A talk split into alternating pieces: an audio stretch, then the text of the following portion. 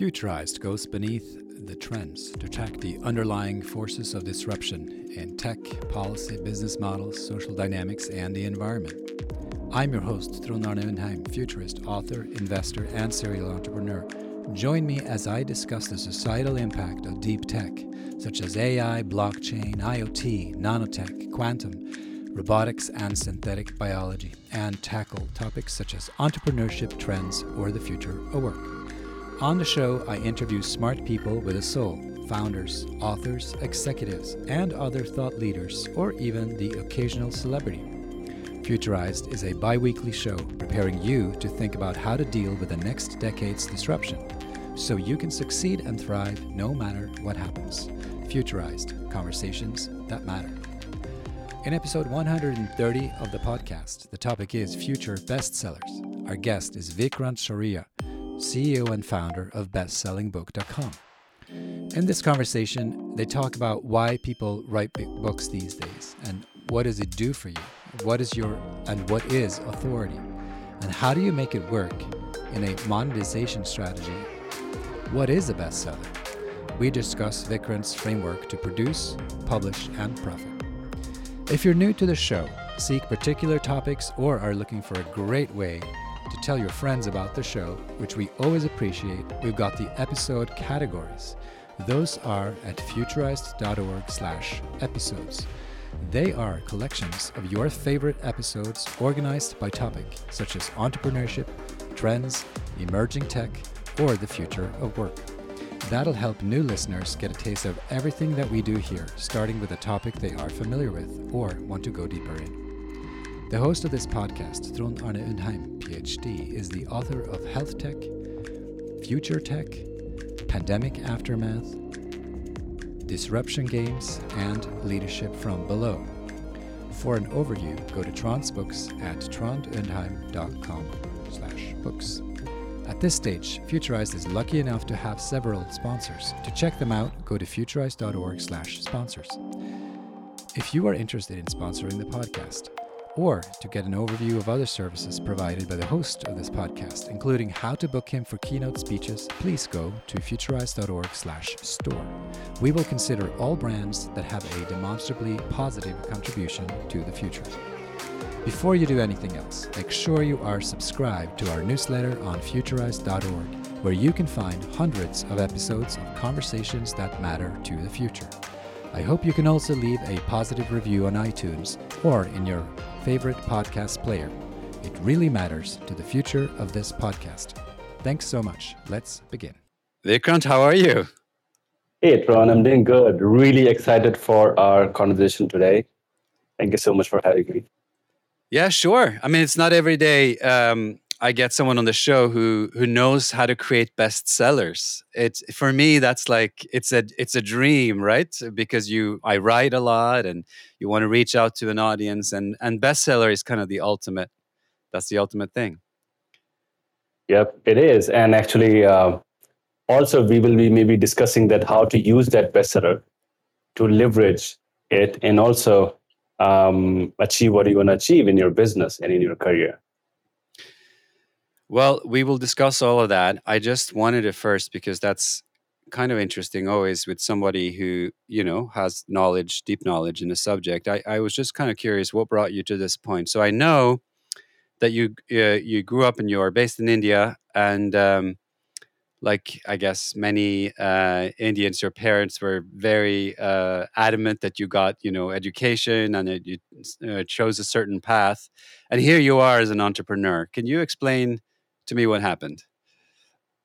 Yeah, sure. So um, it started maybe 13, 14 year, years ago when my dad asked me after I graduated from high school that what do you want to become in your life? And I didn't want to sound dumb, so I told him that I want to be an engineer because all of my friends and peers they they were taking admission in engineering colleges. So I told him that I'll be an engineer, and he thought that I'm very much serious about my life so he sold his land and got my admission in an engineering college. And here I was in another city, um, completely hating all the lectures. It was very theoretical, and I wasn't liking that at all. And um, although I was liking the environment, I was kind of a free. Uh, there was no pressure from my parents. Like I was living in another city, but still I was hating the lectures. And I thought, like after discussing with my seniors and also people like who got placed in um, companies, MNCs after the completion of engineering, they were not happy. I also saw their workplace and I realized that it is not for me. So um, in my college library, I discovered a self-help section, and uh, I started. I used to read a lot of books. And one fine day, in my co- in my third semester, I discovered and found a book, Rich Dad Poor Dad by Robert Kiyosaki. And um, I read that book, and it completely changed my perception about life and finance. And uh, the very same day, I decided to do something of my own. And I dropped out of the college the very same day. And um, here I was, uh, I guess I was 17, 18, and I started a company by borrowing some money from my friends, my seniors, and made bunch of mistakes, a lot of mistakes, right? Hired maybe seven new employees in the first week and still not sure that what I'll be doing, but basically a lot of mistakes. And within six months, I completely ran out of money. I had no money to pay my employees to run my business. So I had to shut down the company. And I was now 18 in financial debt, not able to pay my rent, my bill, uh, with a broken laptop and a 2G internet speed, searching online how to make money online. And then I discovered self publishing. And this is the my first introduction to uh, writing books and publishing book and making some money out of it. So moving fast forward, like I, I wrote some books and and then like i also there were a few people like who started reaching out to me that hey like can you help me out we have seen that like you are posting stuff on facebook and uh, i started helping them with my coaching and consultation and from there like there there were so many people like whom i worked they started reaching out to me like your stuff is good good but we really don't have the time to do all of these things can you help me and then I thought that there's a big opportunity out there. There are amazing ideas, amazing stories, and message to be shared with the world in the form of a book. But people don't have the time and skill set to sit down and write the book. And I assembled a team of writers, editors, uh, designers, marketers, and created this done for you book writing publishing marketing company, through which now we help entrepreneurs, thought leaders, and experts, coaches in turning their ideas into best selling books. So that's the journey. All right, so that's the journey. Um, let let's sort of go back to the basics. Why why do people write books these days? You must have developed a pretty keen sense of that because you speak to so many would be authors, and you are an author yourself. Um, what is your best guess as to why people want to write a book these days? Because it's kind of an old fashioned thing to do. and it is, I would say, like it is still old fashioned somewhere down the line, most of the people they have this in their mind. They have this in their mind that one fine day they will be writing a book. They have this kind of a sense of desire in their mind since the beginning. Maybe when they start a company or whenever they they thought that like they they always think that when this company is going to be successful or when I'll be reaching to this point, I'll be sharing my message or my story or my journey in a book. I really want to write a book, and that's what happens to like so many people, right? And uh, first of all, that is a sense of desire. It is not entangled with like what is is it to help me maybe with clients and all like with with my branding. The first thing is like they have this sense of desire that they want to be an author. They want to write a book. And um, also like if we go to professionals like uh, those people, they see that most of their competition uh, people or folks in their industry, they are writing books. They are also taking leverage from there. So then they also want to be into that spot. They also want to write a book to establish their authority, to build their brand, to get more clients, to raise their reputation. So these are a few things through which they really want to write a book. But what what does a book do for you these days? Because I, I noticed on your website you talk about establishing yourself as an authority. And and that sounds also old fashioned, but maybe necessary and, and kind of cool first off, I guess, is it necessary to be an authority these days? I almost question that premise because if you think about the influencers around the world, I don't know that they they are authorities in any meaningful way. They just have a, a big audience in a certain segment of consumption, and that you know gives them fame. But authority is sort of a different thing. But you think authority is still important, like that the the assumption that someone has, uh, you know, has something valuable. Is that what, what, what you're advising your clients to, to build? So actually, book is kind of a vehicle means, and of course, like there are so many people out there. They have maybe a big followers of on YouTube or some like so many people like you, great people like who have built an amazing podcast and have thousands and thousands of followers. So book is also like a vehicle, just like these different platforms, like YouTube, like like Instagram, like uh, like podcast. Book is also a vehicle, and the thing is that if you become an author, then people see you differently, and that's what actually authority is. Like for example, if maybe ten people are to reach out to you, they will say that hey, like I want to talk about this topic, and out of ten, maybe three people are authors so you'll be inclined towards those authors, and maybe out of three, one person is a best-selling author on the same topic. So you will see them something else. Like you will know that this person has something which is valuable and which can be also helpful for me and my audience. So this is what actually the book does. Like it helps you stand yourself apart from the crowd. Right? There could be maybe thousands of different experts on the topic, but what is different in you? And that's what a book could do for you. Well, but the emphasis is on could, right? Because what I mean, self publishing is wonderful. I've tried it. Um, it gives you all the freedom, it gives you all the royalties, it gives you all the control. However, it also gives you all the responsibility for not just producing the entire book, but also for marketing it. And uh, it's one thing if you have an audience, like if you somehow through one avenue have an audience, regardless where you assemble that audience, but you know, I don't know, you could be a sports player or you could, you know, have it from some some avenue and then you can maybe piggyback on that and say, well, you know, my nice community, I've now written a book and then presumably some of them will love it enough that you can actually get away with self-publishing. But I guess I, I want to try to just question this notion that everybody can write a bestseller either through you or through any other means, because don't you really just need to build an audience no matter how you do it? So, old fashioned way is you know you wait for to to be discovered and then when you're mm. discovered you either have an agent or someone who pitches you to either a publisher or whatever content you're producing and then there is some sort of established authority that says i will distribute you i will take on the hard task of making you a star. And once I made you a star, we can do all kinds of things. So that's kind of the traditional way of doing it. And you're kind of arguing some sort of hybrid approach here, which I'm I'm I'm trying to get to.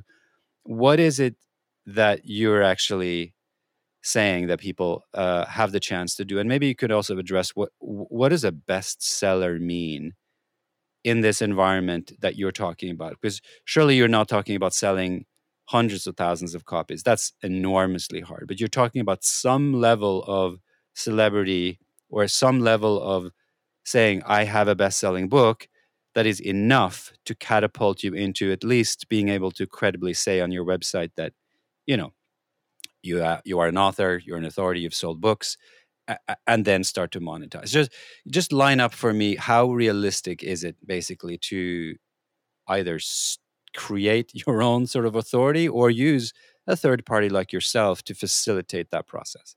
Yeah sure. And i also want to touch um, about the traditional route as well.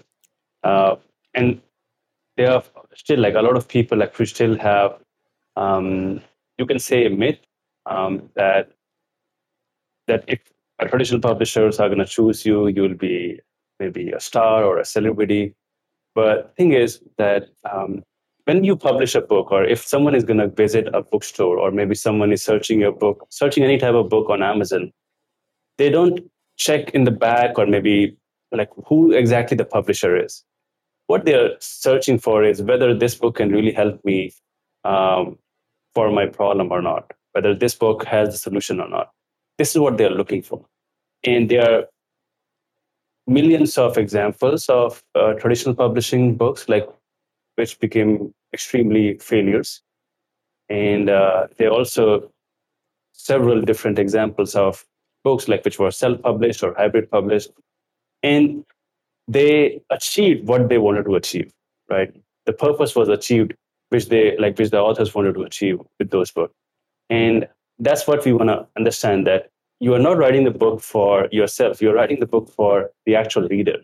And the actual reader actually don't care whether it is from Wiley or it is a self-published uh, book. They don't care. They just care about their problem and whether this problem could be solved from the book or not. And uh, now let's talk about the book best-selling uh, status. So, of course, you know that there are so many different platforms where you can become bestsellers.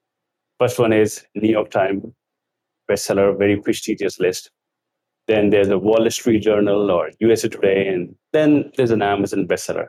Now, whenever we talk about bestseller, we need to understand that these different platforms and what are the different requirements.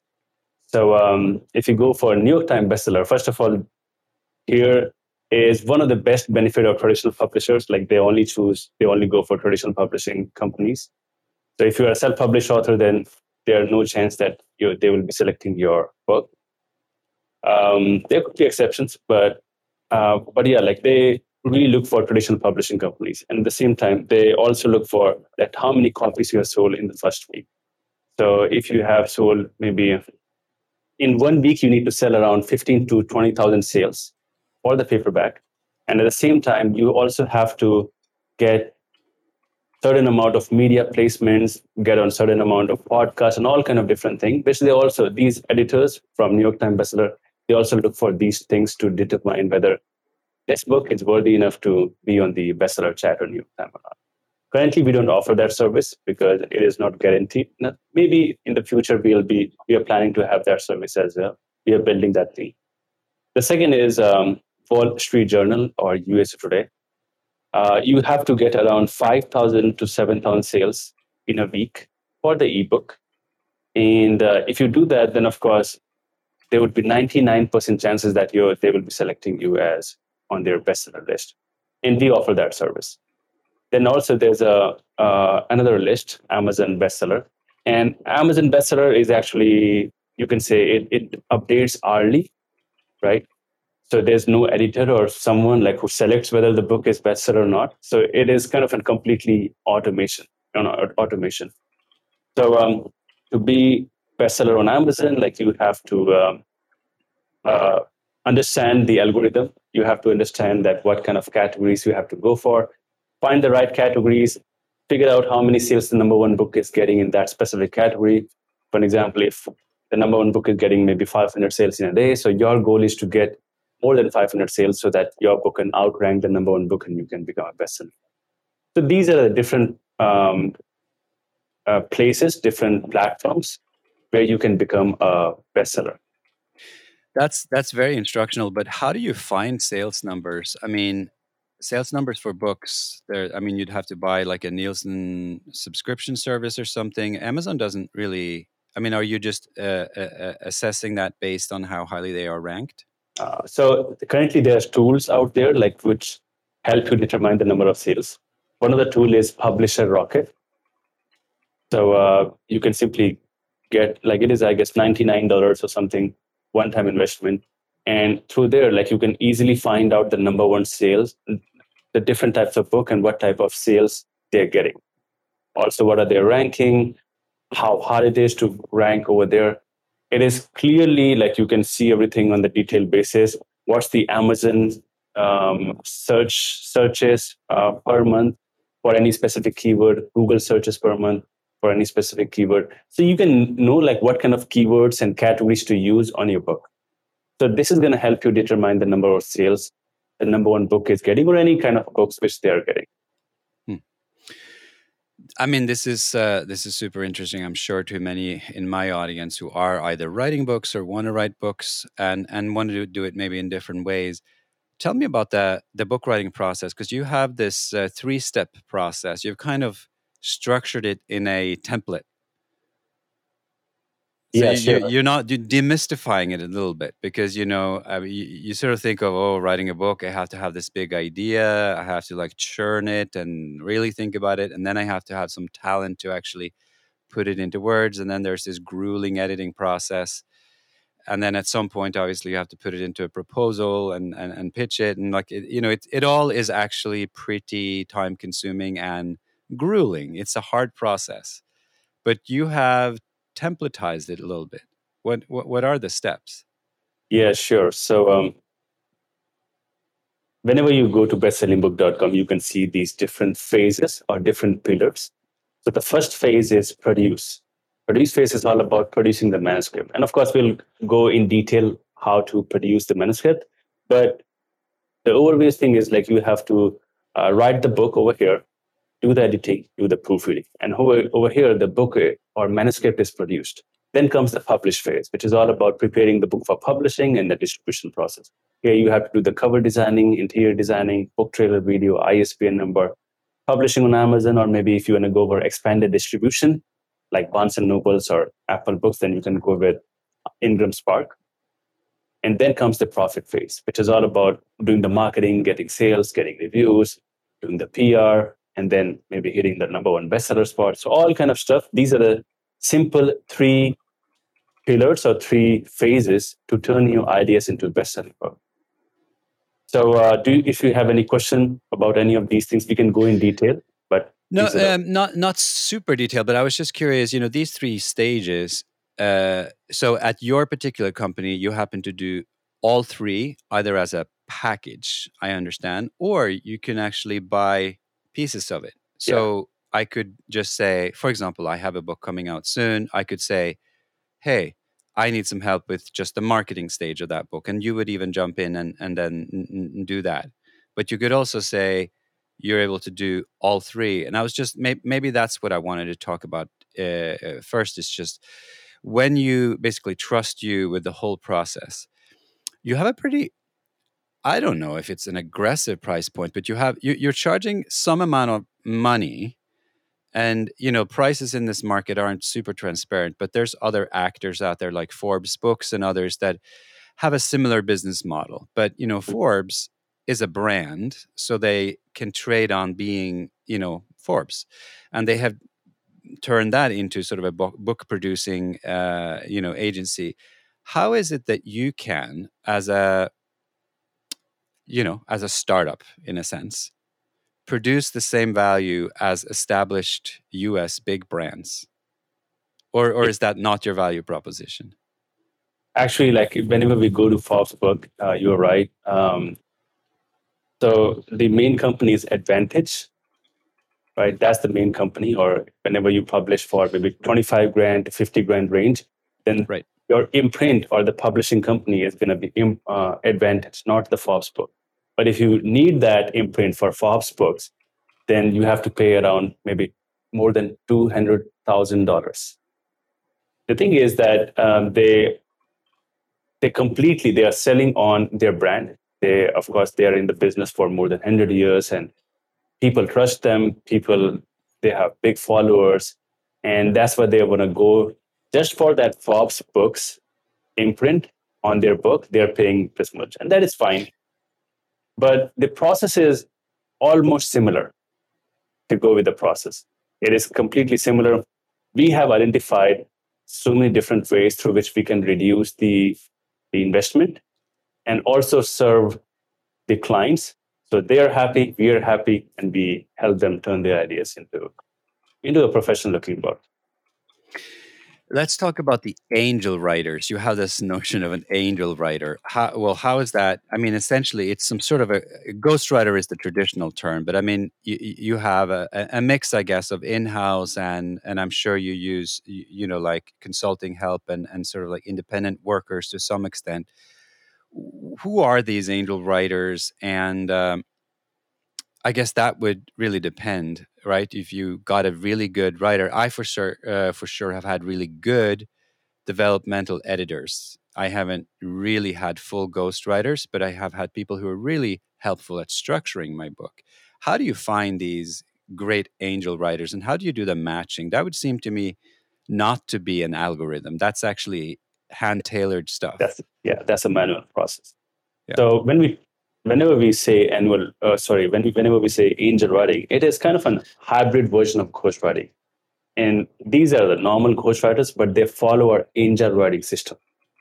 So, uh, like, of course, like I have burned my hand several times, like after working with several different writers. And of course, I'm in this industry for around 10 years. And initially, when I realized that uh, most of the ghostwriters, right, especially those people like uh, who uh, who were very in the beginning phase, like what they used to do is uh, they used to just take your book out outline, right, and then they completely disappear for three months or four months, and then after three months they come up with a manuscript, and you really don't like that manuscript because you feel like because these writers they write the book uh, for you, but in their voice, with their thoughts, with their ideas and message. These people they don't understand you so what we have done is we have created a system for ghostwriters so that, of course, now they they are angel writers, and what they do is uh, they basically interview you with for every chapters, right, including the book outline. They will be helping you. They will be brainstorming with you to create the book outline, and once it is done, then they will work with you chapter by chapter, and then they write the entire book for you. But the thing is, like with every chapters, there will be several interviews so that they exactly understand your ideas, message, stories, experiences, expertise. And then they write the book for you in your authentic voice. And the best part is we offer unlimited revision. So, for example, if the first draft for chapter one is written, they send it to you. Then you provide your feedback. And you don't have to provide the feedback by typing or something. You can simply record a video, you can hop on another call with them, and then you can share your feedback. And then they again write the entire, like fix the things, whichever you want to fix. And this is how we go chapter by chapter. And once you are happy with the chapter one, then we move forward with the chapter two. So this is what the angel writing thing is, which makes sure that the book is written in your words That's the number one priority for us.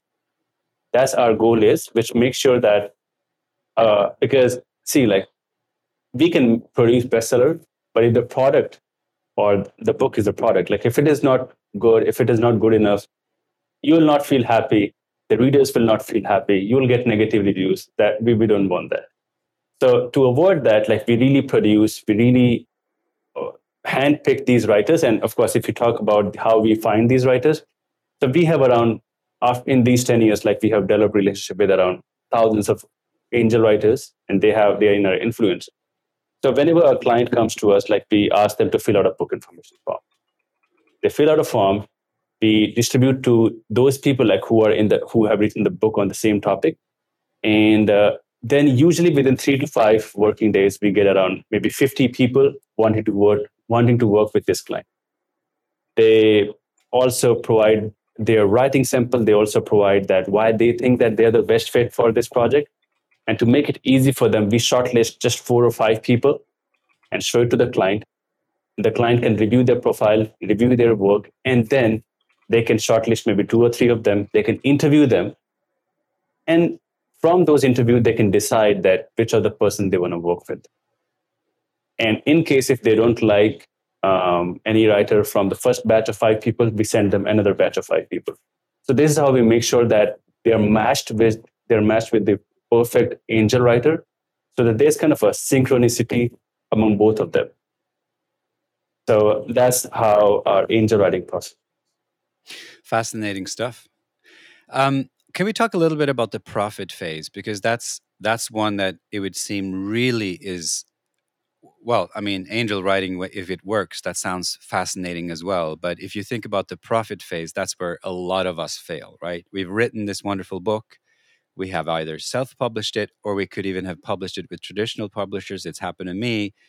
And then you know you try to put together your little marketing plan and you you know optimistically do your little outreach to whatever email list you have and you know maybe i'm just talking about my own shortcomings but at the end of the day you know you may or may not sell a lot of books right you could sell some initially uh, or you might be able to catch a wave. It's just that it would seem to me that a lot of us as authors, we feel like that phase is so much out of our control. It's an area we don't specialize in, or it starts to feel really awkward when you're doing it yourself because you're selling your own ideas in a way that's, you know, slightly markety.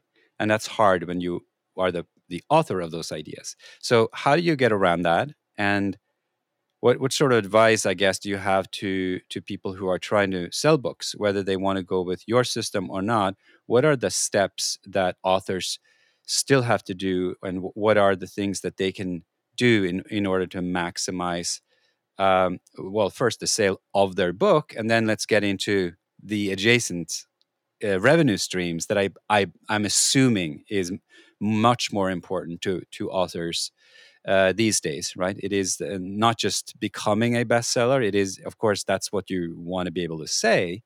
But the real money, I would assume, for most authors is in the other business models and, and products that you can create. But anyway, could you address a little bit the role of the writer and what sort of choices you, you have to, to maximize the, your financial incentives, which, after all, you know, an author has to live?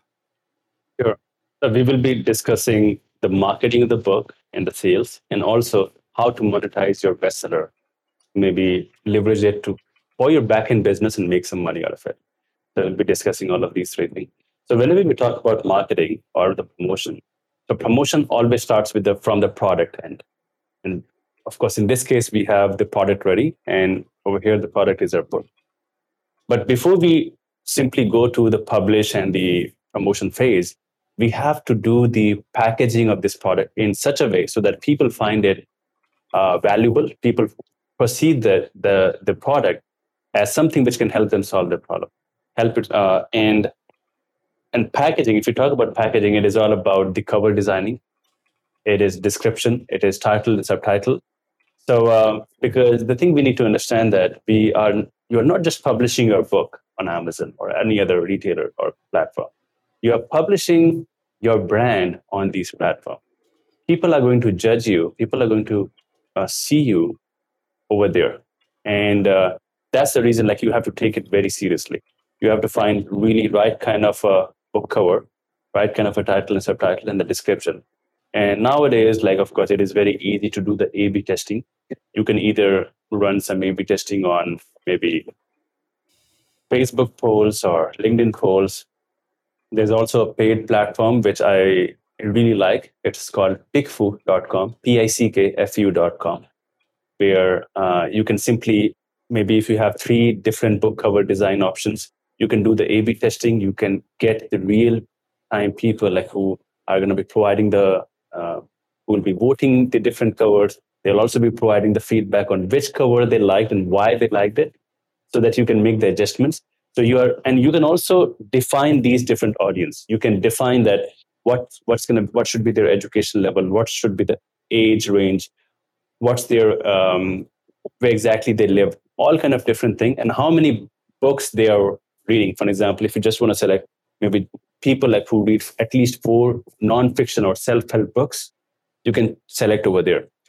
So these people are the best people to tell you because they are maybe reading books four times uh, a month. So they will be exactly tell you, uh, they are the right people to tell you which should be the book cover, what should be the title and subtitle or description. So you can do the A B testing and find the right thing. Don't go on the assumption, go on the data, go on the numbers, like what exactly the numbers are saying. And first of all, go with that. So we have the product ready. We have done the proper packaging. Then comes the publishing. Publishing is not very complicated. Uh, but once you publish a book, then comes the promotion phase. And we talk about when we talk about promotion or marketing, uh, then the first thing which you should do is the on-page SEO of Amazon. So what is on-page SEO? So basically, it is uh, Amazon is kind of a Google. It is like a Google. Uh, it also has this search engine optimization algorithm going on in the backend. So whenever we go to Amazon, we just don't look for any categories or subcategories to find any book or any product, what we do is we simply use the search bar. We type the keyword, maybe leadership book, or maybe marketing book or something like we use these keywords.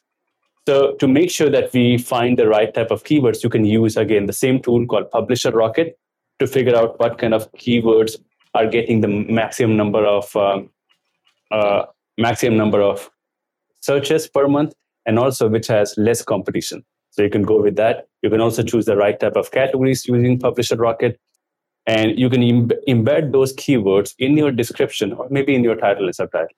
So this this is what the on-page SEO is. So once it is done, then comes the like maybe you can leverage and which is kind of a more reliable. It is because of course, for example, if you have a followers of maybe 10,000 people, at after a certain period of time, they you will be you will be completely use all of them, right? You'll not be getting sales from them. So you can use their Amazon platform itself to promote your book. And for that, you can leverage Amazon ads.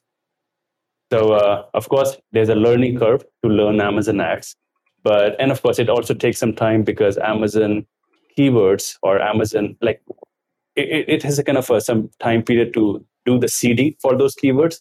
So maybe you will start seeing results after two or three weeks. But if you want to see the results very, very fast from paid ads, then you can leverage BookBub ads, B O K B U B ads, where you can simply go there, find the right kind of uh, authors, simply choose those people, and now your book is going to be uh, visible to only those people who are the followers of those specific authors. Or maybe you can choose different categories as well. But you can start seeing result or sales from today itself. If you start the campaign today, you start seeing the results from today itself. And then there are some all the different ways as well. And nowadays, one best thing which is working really great is uh, getting on podcast or being guest on podcast. It is working really, really great. Uh, so there's a platform out there called listennotes.com where people can sim- people can simply go there and type maybe for example if they if they have written a marketing book they can search for marketing there are going to be tens of thousands of episodes and podcasts over there on marketing you can do the filtration based on top 10%, top 5%, top 3%, 1%. So, and also you can find uh, the host's website in their email address. You can reach out to them. Hey, like I listened to your podcast and uh, with this episode, and I really enjoyed that. And I think I can add more value to your audience. Here's my book. And of course, if you're an author or a best-selling author, they're more likely that they're going to be uh, happy to be, to be uh, getting you on the getting you on their podcast. So, so I've noticed a lot of authors contact me. Why is it that podcasts have become so popular do you think for for authors? Is it has it to do with covid or was it always like this that podcasts and authors were like a, a, kind of a match made in heaven? It's obviously you have a topic to talk about. That i find you know it, it's an advantage because otherwise you know you, you need to come up with a topic based on some other metric so it's good because you have a subject matter. And then you know if they send you the book in advance you you can actually learn something so that's that's useful but podcast listeners are also readers is that the assumption it is and actually podcast listeners are readers but they they don't uh, actually read the kindle book or the physical book they go with the audiobooks so if you have an audiobook platform as well that's a great made in heaven match. So, uh, and of course, like people, like think about like top podcasts in the world, like Impact Theory kind of thing. Uh, 99% of the guests on these platforms, they are authors. So uh, for, for some reason, like they really enjoy because they have kind of a reference point to talk. They know exactly what kind of questions to ask. And the best thing is like if you are on a podcast around of your book, the host is going to be asking questions just after, about your book. And in the end, they will be asking where people can find you and your book. So it's kind of a free promotion. You are also doing the branding, and you can get so many sales from uh, this strategy itself. So so let me know like if you if you want to discuss anything in detail over here or we can go over the monetization no I, I, look i mean you have a very clear way of describing this I, I, mean i know some of these strategies from having read about them and tried them out but uh, when you explain it and the tools that you pick and suggest it's it's such a curated version of how you should go about it So it's actually really instructive. I find it really interesting. I wanted though to get to the monetization part. So, all right. So say you've written a book, and then you know you wrote a book because you wanted to get a message out, but you also have to live. So there are some other things. You, you clearly want to sell some books. That'd be nice, right? Now you have an income, but maybe you have a consulting firm, or maybe you have some ambitions that this book can give you uh, uh more income than you know whatever the low number of dollars per per book that that that's going to remain yours after Amazon and and all the expenses and maybe you have a traditional publisher that takes 90% of the royalties whatever the situation might be at the end of the day, unless you sell more than 5,000 books, it's not the sales of the books that are going to matter. It is all the other stuff. How do you get all the other stuff working? And do, do you have any advice on that? So there's yeah, courses you can make, coaching. Like this is not easy, right? Anyone can put out an offer on their website, but h- how do you activate that through the through through the book marketing process? Yeah, sure. Um, and the first thing or the first step which we have to really understand, of course, we know that using a book, you can have a coaching line or a video course, or you can also get on speaking or on stage, all kind of different things. But we need to understand that whenever a reader buys a copy on Amazon or any other platform, Amazon or those retailers, they will never share the reader's detail you will never be able to know that who is what's the name of the reader or the email address. So even if people are finding it very valuable, even if people are thinking that this author is amazing and it's awesome, still you will never be able to get to know that. And this person maybe will never be able to reach out to you unless he's very much desperate and somehow is able to find your email address and then he's reaching out to you like, hey, I want to work with you. Vikrant, so, that's very agonizing with some of these platforms that is very frustrating, right? Because you have right. you think you have a tie with uh, with people that have even written a review, but you have no idea who they are. Yes, exactly. Yeah. So you maybe you can have two, 200 or 250 or maybe 500 reviews, but still you can't reach out to them. That's against Amazon's policy. Like Amazon will never share their email address. So um, now, how to fix it? So you need a strategy or you can say, like in a simple word, you need a funnel, which you can embed inside your book so that even if people are not buying your book, still you can get these people's information. How is this possible? So, uh, first thing we need to understand, like whenever you're writing books, especially non-fiction books, this is not applicable. Of course, this is applicable for fiction books as well, but not uh, with this strategy. So, with non-fiction book, what you can do is you can have a giveaway which you can offer along with the book. That could be a checklist. Checklist works really great, but you can also offer worksheet, maybe a canvas, or maybe a, a mini video series or webinar, whatever it is. Like so, you can have, for example, if you're writing a book about marketing, then maybe you can have 10 steps checklist you can do today to improve your maybe landing page or something like that. And you can have this checklist or landing page or funnel before the introduction itself. So now what's going to happen is nowadays what's happening is before people buy the book, they first of all check the book cover, check the reviews, and then they also go through the look inside feature. Like there's a feature on Amazon, they can click on the book cover, they can read a few pages of the book with the help of look inside feature. And over there, you will be having that funnel which is going to help you generate subscribers or email list. So even if people are not buying the book, they're going to click on the link, which is going to take them to a landing page where they have they can get your checklist or anything which you're offering in exchange of their email address. And now with the help of email marketing software or email marketing series, you can promote anything which you have. Right? It could be anything. It could be a video course, it could be a coaching program, it could be a done for you services as well. Whatever it is, like you have to first of all get the customer's information. So then the monetization starts. Otherwise, you just have to um, maybe feel satisfied just with the book's royalties. In the thing is, like the real money is in the back end. You can make some money from the royalties, but the real money is in the back end. And to really activate that, you have to generate the people's email address, and with the help of lead generation funnel, you can you can do that. All right, all fascinating stuff. So uh, let's talk a little bit about the future. Um, the outlook for content creators is it positive from your perspective? I mean, we've talked about some of the uh, advantages, but there are also some limitations out there. Like these platforms are kind of not making it super easy for people.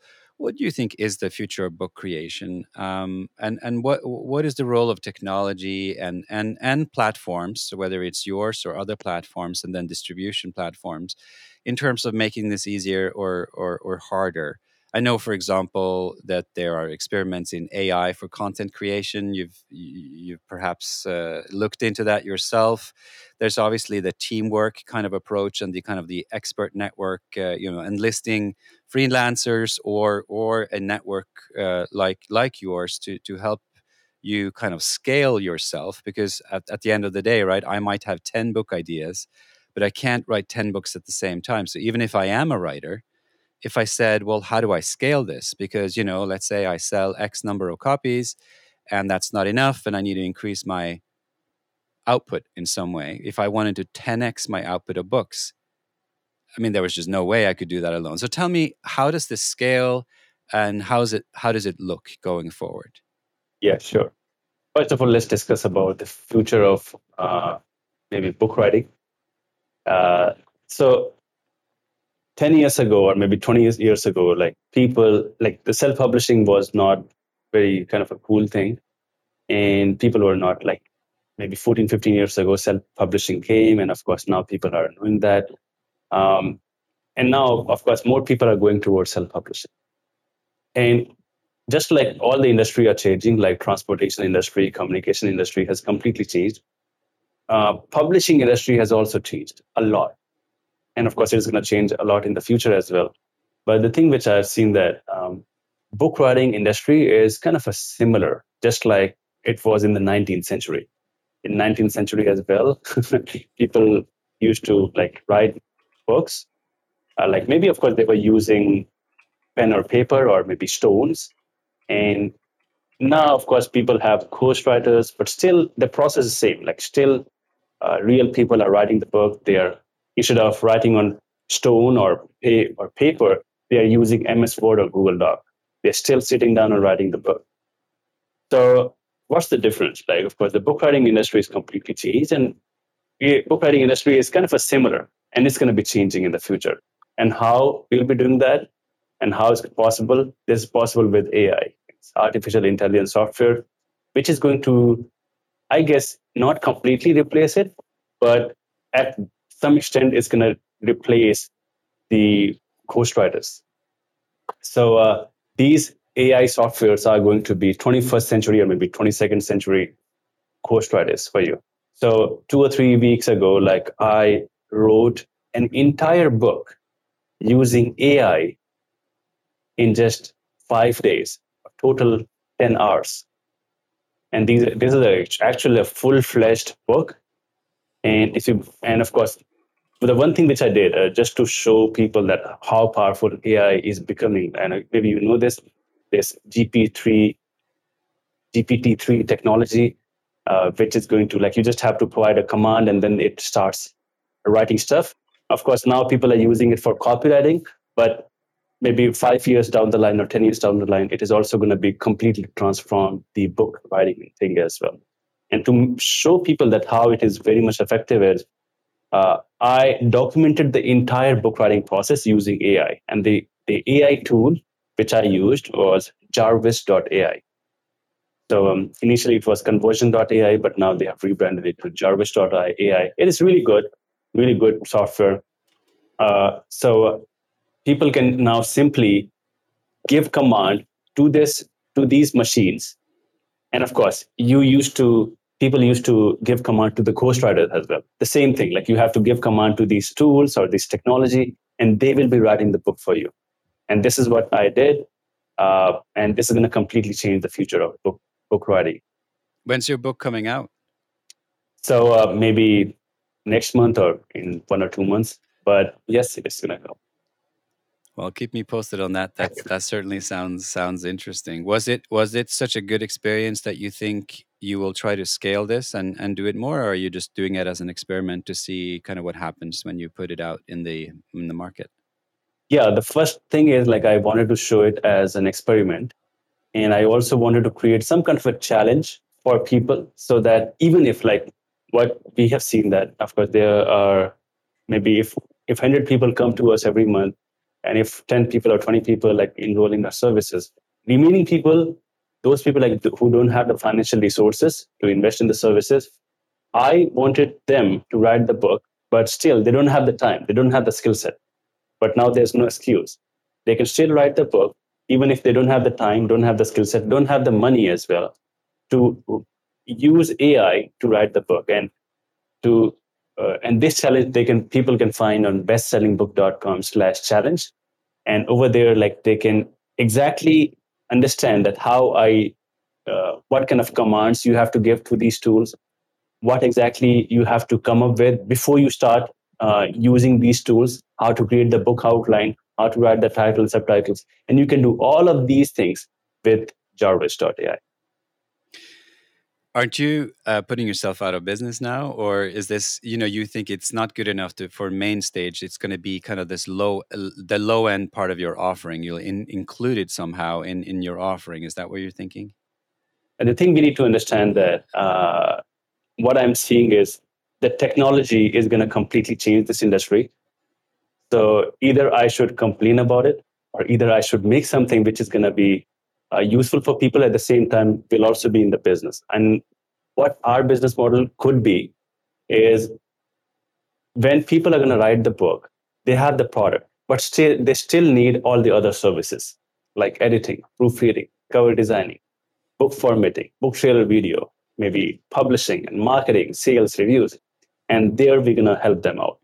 At the same time um, we will be uh, we'll try to make ourselves as a leader in the space by showing them that how this new technology uh, can help them write the book from scratch.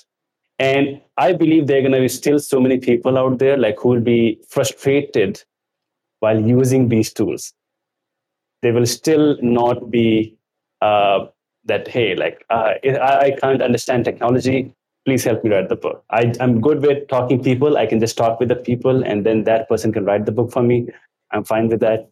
So like I'm seeing, I've seen all the different type of uh, um, options which is going to appear for us. And we're happy with that. Like we, we are open towards anything which is going to happen.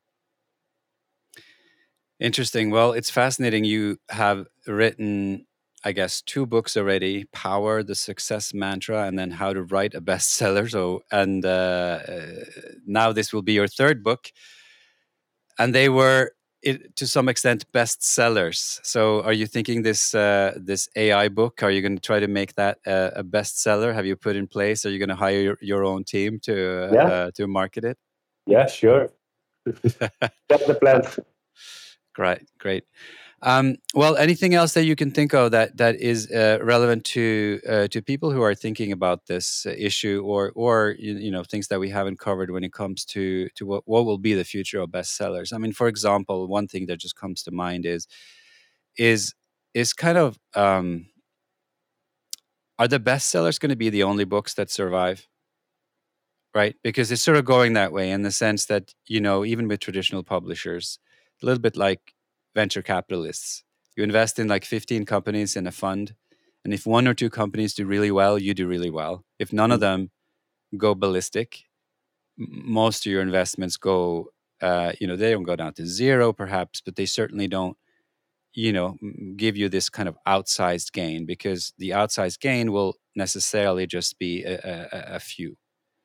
Are you going to, do you think you are contributing to changing that and making this?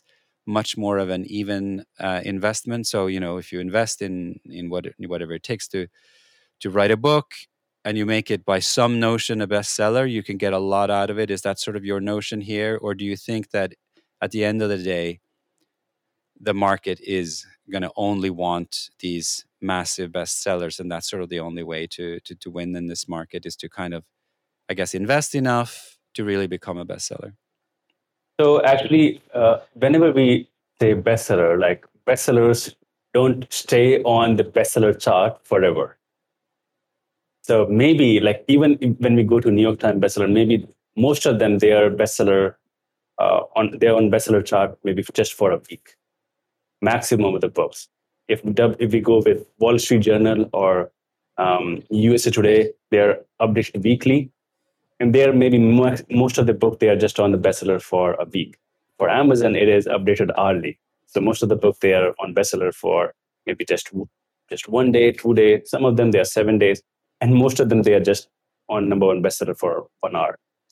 So the thing is like uh, if you say bestseller that uh, your book is not going to be stay on bestseller chart forever, there are going to be other books as well. And if you have to stay competitive, right, then you have to keep on selling more books. You have to focus on on the marketing. And the thing is, like, you have to really understand what the reader needs.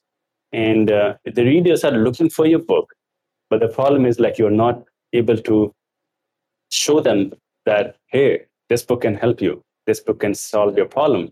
That's the only problem. If you figure it out, maybe it could be getting on podcast, maybe it could be doing paid ads, maybe it could be some other avenue which is going to happen in the future. But the thing is, like these are the things which is going to you have to keep in mind that you have to really uh, find that reader who is having that problem and who needs the solution. And if you talk about the uh, one more future, I think uh, the audio audiobooks market is increasing a lot. So initially, uh, it was most of them they were paperback, and now we are seeing that uh, there are so many people they they've shifted to digital books, and now again people are again shifting to audiobooks. Maybe because of the podcast boom. So um, so yep, uh, this, these are kind of some of the futures of uh, book writing and publishing and marketing. Vikrant, it's fascinating. I think you have taught my listeners a bit. You've taught me a lot, and you know, I I knew a little bit about the field, but uh, just the way that you explain it very clearly, uh, and I'm assuming this is the lessons you've put into your company. So if that's any indication, I think uh, I think people are are doing well by by uh, going with you. Um, thanks so much for coming on the podcast. Thank you so much, Trond, for having me. It was great. All right, so I will stop the tape. You have just listened to episode 130 of the Futurized podcast with host Trond Undheim, futurist and author.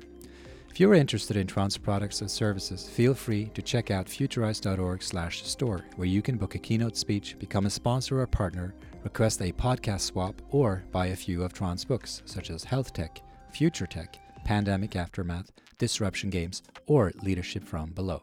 If you are interested in all of Trond's projects, check out his website, trondundheim.com, which has links to his other podcasts as well as his public appearances. The topic of this episode was future bestsellers. In this conversation, we talked about why people write books, how they can produce, publish, and profit from it. My takeaway is that writing a best selling book is every author's dream. I've written five, and I'm nowhere near a full understanding of what it takes. How can Vikrant claim to have discovered the formula? It's exciting to see outsider perspectives on publishing because this ancient business model is surely changing. So, it seems, the motivation to write a book shouldn't so much be to sell it in thousands of copies, as much as it should be to use it to become an expert and establish your authority, and then use that platform to make a living in other ways. Makes a lot of sense. And then perhaps, with a bit of effort and investment, there's some method to selling a bunch of books too.